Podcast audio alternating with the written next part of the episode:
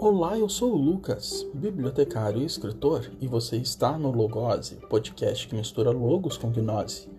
Você pode até achar estranho, mas eu vou te contar. Vem comigo nessa viagem, eu sei que você vai gostar.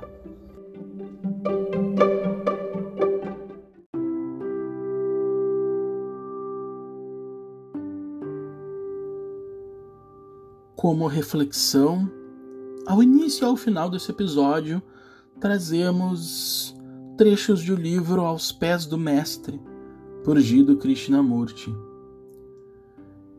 Na parte que toca ao discernimento, Krishnamurti assim o fala.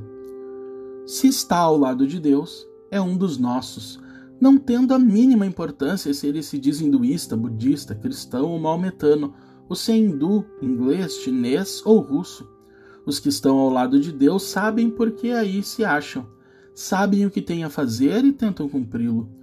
Todos os demais não sabem ainda o que têm a fazer, e por isso frequentemente agem de modo insensato, imaginando caminhos para si próprios os quais lhe parecem agradáveis, não compreendendo que todos são um, e que, portanto, só aquilo que o uno quer pode realmente ser agradável a todos. Seguem o irreal em vez do real. Enquanto não aprendem a distinguir entre ambos, não se colocam ao lado de Deus. E eis porque o discernimento é o primeiro passo a dar.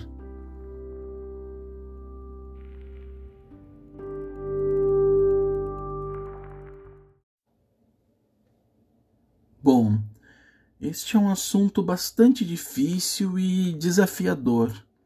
Eu me sinto desafiado, mas ao mesmo tempo tentado a falar e comentar sobre o assunto de Deus, que é título desse nosso episódio e assunto.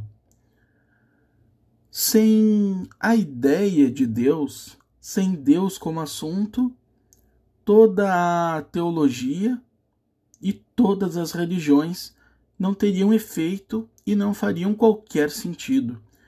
Então, por mais que seja um tema extremamente delicado. Eu me sinto extremamente tentado e com muita vontade de conversar sobre esse assunto. Ele é delicado porque lida com as nossas crenças e com os nossos valores pessoais. Nós, enquanto seres humanos, costumamos nos identificar com rótulos, como vimos em episódios anteriores, e à medida em que nos identificamos com esses rótulos, nós tomamos estes rótulos para nós mesmos, identificando estes rótulos como partes constantes e constituintes do nosso ser. Por esse motivo, quando alguém nos ofende, ou quando tentamos desmontar determinadas crenças, ideias ou rótulos que temos, nós acabamos nos machucando e defendemos com unhas e dentes as ideias que temos. Eu também diria que é por esse motivo que tantas e tantas guerras foram registradas ao longo da história da humanidade sob a pretensão e o nome simplesmente de Deus. Para mim não faz o menor sentido pensar em matar uma pessoa sequer usando o nome de Deus. Quanto mais colocar pessoas em fogueiras, queimar cientistas, como aconteceu com quem dizia que a Terra não girava em torno do Sol, mas que era o contrário, que o Sol girava em torno da Terra. E todos estes crimes cometidos sob a divina graça, sobre a proteção divina, como se Deus tivesse dado a alguém a, a autorização para matar em nome dele. Então, por esse motivo é extremamente delicado, mas ao mesmo tempo extremamente importante. Toda a religião se assenta por essa palavra que significa religare, né? religar, no sentido de nos colocar em contato, em conexão com algo que a própria religião já disse, temos esse prefixo re, significa que estamos desligados daquilo que temos que nos religar, daquilo que precisamos nos conectar. E mesmo que tenhamos diversas religiões, ou ainda que nós tenhamos algumas religiões, como o próprio budismo, por exemplo, que não tem a figura de um Deus único, de uma deidade única, enquanto religião ele tem também a função de nos ligar a este algo divino que está perdido aqui. Então, como sempre digo, não é minha intenção aqui ferir as suas crenças individuais ou a daqueles a quem você convive ou a qualquer um que possa vir a escutar esse podcast. Mas, como eu sempre digo por aqui, temas polêmicos causam polêmica. Então não pode ser diferente. Peço desculpas já de antemão se em algum momento eu machucar alguma das suas convicções. Mas de alguma forma ou de outra, você que está aqui me acompanhando nesse podcast, eu imagino que você não tenha medo de refletir ou ainda não, não queira tomar as minhas palavras como uma verdade absoluta, cabe a cada um buscar a sua verdade. Não siga as minhas palavras ou a de qualquer pessoa que venha lhe dizer quem é Deus, ou quem é a sua religião, as suas crenças. Você mesmo deve descobrir. E por esse motivo propusemos a prática no episódio anterior. Aquela prática tem a intenção de nos ligar com aquilo que acreditamos, avaliar aquilo que aprendemos, de onde veio ou de onde vieram as ideias de Deus aqui temos incrustado dentro do nosso ser, que às vezes eles são implantados desde que somos pequenos, desde que somos crianças, e não nos, nos detivemos em uma análise mais apurada de quais são esses atributos, de quem é esse Deus. Então, eu vou devagar um pouco a esse respeito e vou me encaminhando ao mesmo tempo para dizer no que acredito. É, simplesmente porque estou aqui apresentando esse podcast e acredito que saber como os outros enxergam Deus ou como sentem Deus é uma maneira de também avaliar, avaliarmos as nossas concepções e as nossas ideias sob diferentes óticas. Então, a este respeito de Deus, eu posso afirmar que estive por muito tempo ligado a essa ideia mais material, materialista, de um Deus presente, digamos assim, na matéria com quem habitualmente conversamos. E muitas pessoas têm essa ligação direta com Deus, digamos assim. Aquela ideia de conversarmos com Deus, de expormos os nossos problemas a Deus, de conectarmos o nosso íntimo a Deus. Recentemente, e aí eu me lembro das, das frases escritas e cantadas por Raul Seixas sobre a metamorfose ambulante. Recentemente, e este é um trabalho já de alguns anos, não é algo recentemente desta semana ou deste ano, eu revisei muitos dos meus conceitos de religião. Então, este Deus que antes eu conversava e a quem endereçava minhas preces pedindo por proteção enquanto conduzo meu veículo pelas nossas vias ou enquanto faço uma viagem ou me desloco pela rua, esse Deus atualmente não faz muito sentido para mim. E não faz sentido simplesmente por uma questão: por que esse Deus abençoaria a mim e não abençoaria a outros que me circundam e que têm seus problemas, às vezes até mesmo maiores que os meus? Me recordo, e talvez você lembre dessa oportunidade também, do acidente de avião que aconteceu com a, com a equipe da Chapecoense. E me recordo de um jogador, talvez tenha sido goleiro, mas peço desculpas aqui por não ter essa memória tão fresca na minha consciência, mas eu me recordo de um jogador que se disse então abençoado por Deus por ter passado por aquele acidente e não ter morrido. Ele estava machucado, se eu não me engano, ele pode, pode até ter perdido uma das pernas, mas ele não tinha morrido e se disse então abençoado por Deus. E eu me pergunto então o que, claro, é a graça dele deve, pode e deve ser comemorada, mas talvez a desgraça alheia ou a não salvação de Deus por aqueles outros que partiram uh, o que significaria isso? Por que alguns foram salvos e outros não?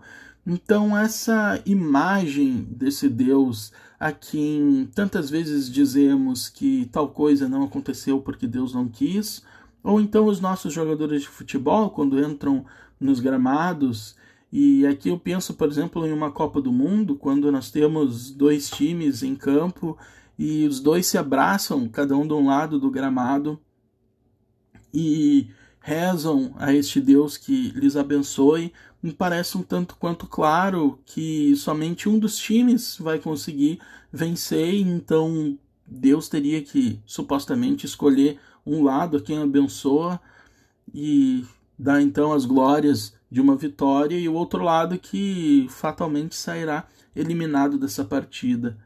Então, essa ideia desse Deus já não fazia muito sentido para mim.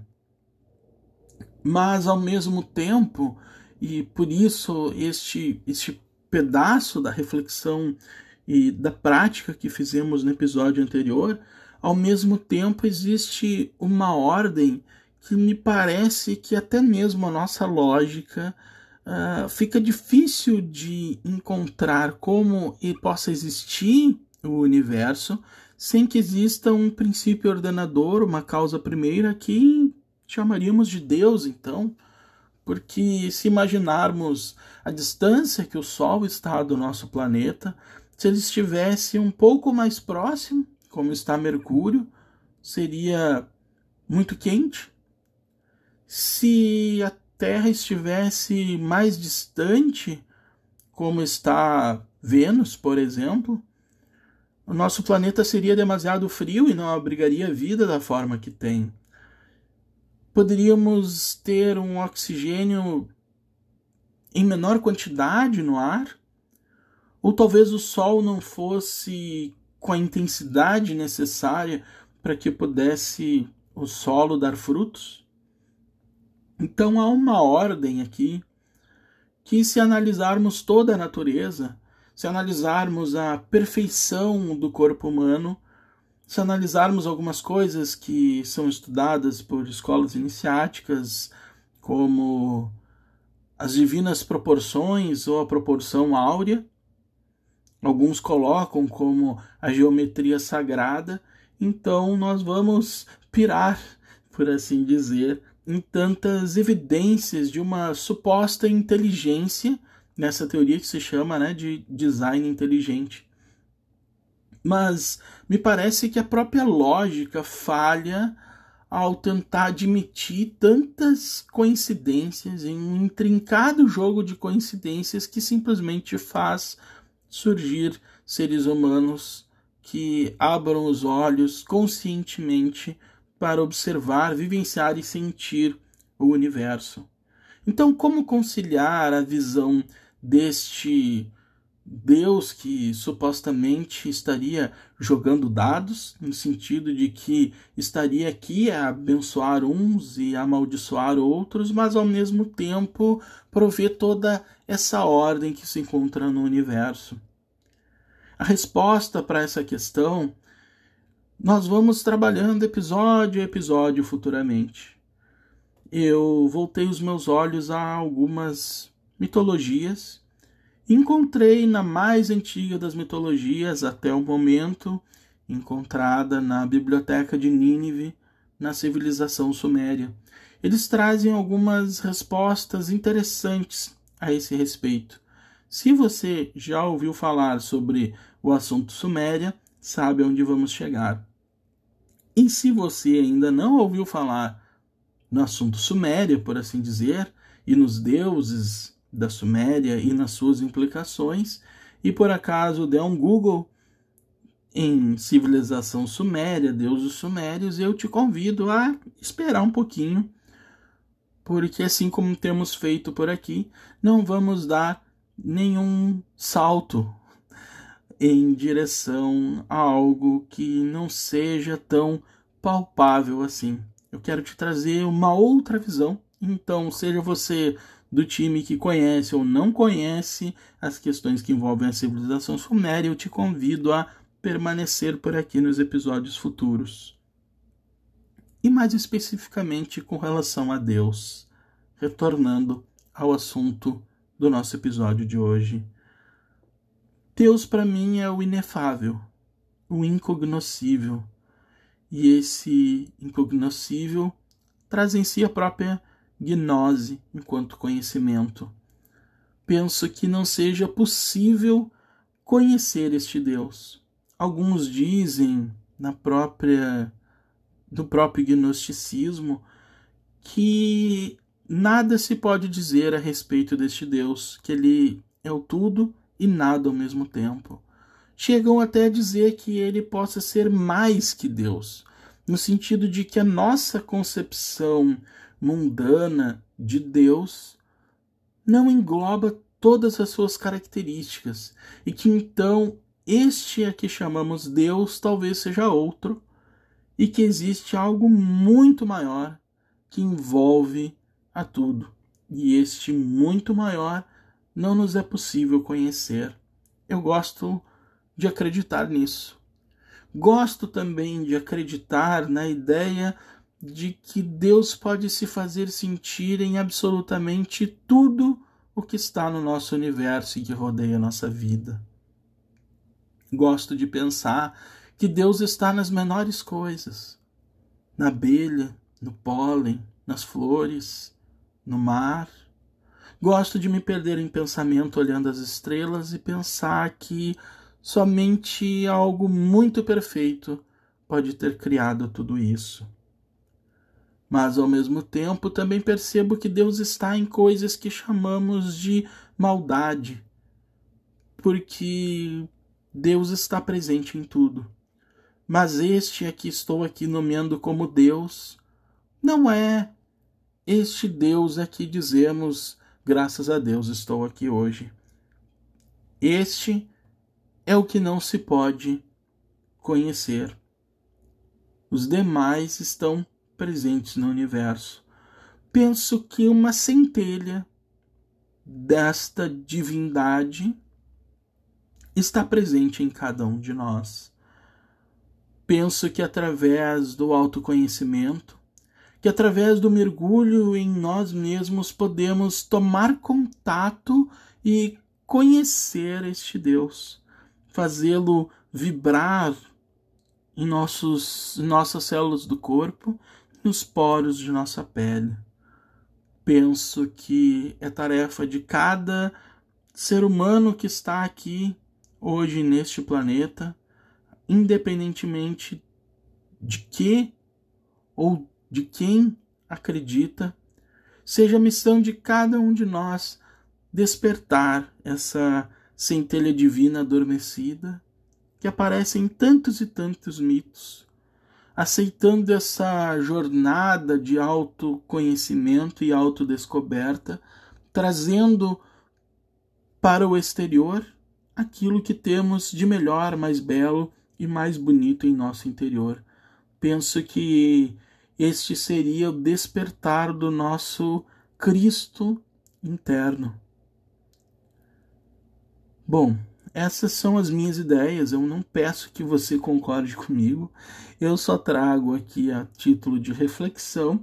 Se você quiser me procurar por aí pelas redes, quiser trocar uma ideia, quiser conversar a esse respeito, não tenha a menor dúvida de que eu vou adorar conhecer os seus pensamentos, porque quanto mais conhecemos a esse respeito, acredito que mais rica e mais interessante se torna a nossa jornada de descoberta. A única das coisas que eu penso que seja importante destacar no final do episódio é de que, se em algum momento nos fechamos imaginando que a nossa crença é a correta, de que todas as outras se tratam apenas de desvios do caminho e de que somente a nossa crença é a real salvação, estaremos aí mais perdidos do que nunca. A jornada humana é a eterna jornada da descoberta e da autodescoberta.